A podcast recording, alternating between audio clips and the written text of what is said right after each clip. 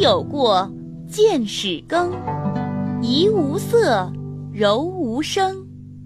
见不入，悦复见。豪气随，踏无怨。亲有疾，药先尝。昼夜侍，不离床。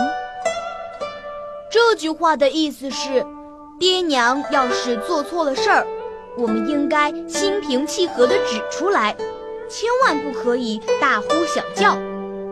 爹娘如果正在气头上，听不进我们的劝说，那就等到他们心情好的时候再进行劝说，哪怕最后大哭着来哀求他们，即使被揍了一顿，也不应该有怨言。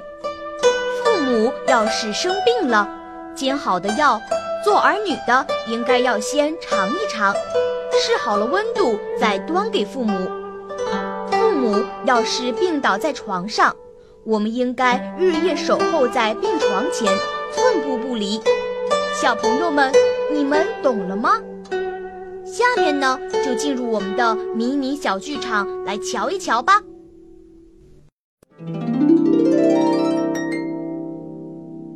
你怎么这么毛手毛脚的？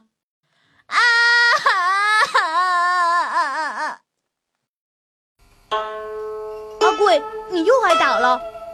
啊！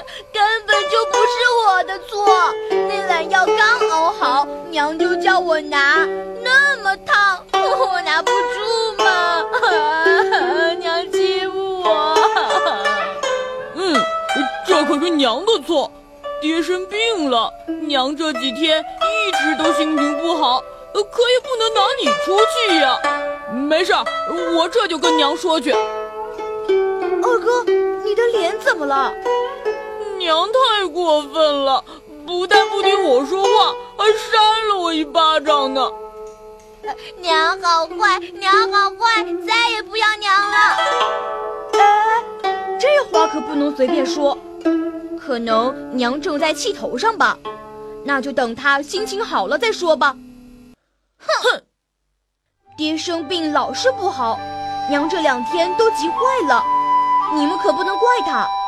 还有，听说煎药可费时间了，要一个上午呢。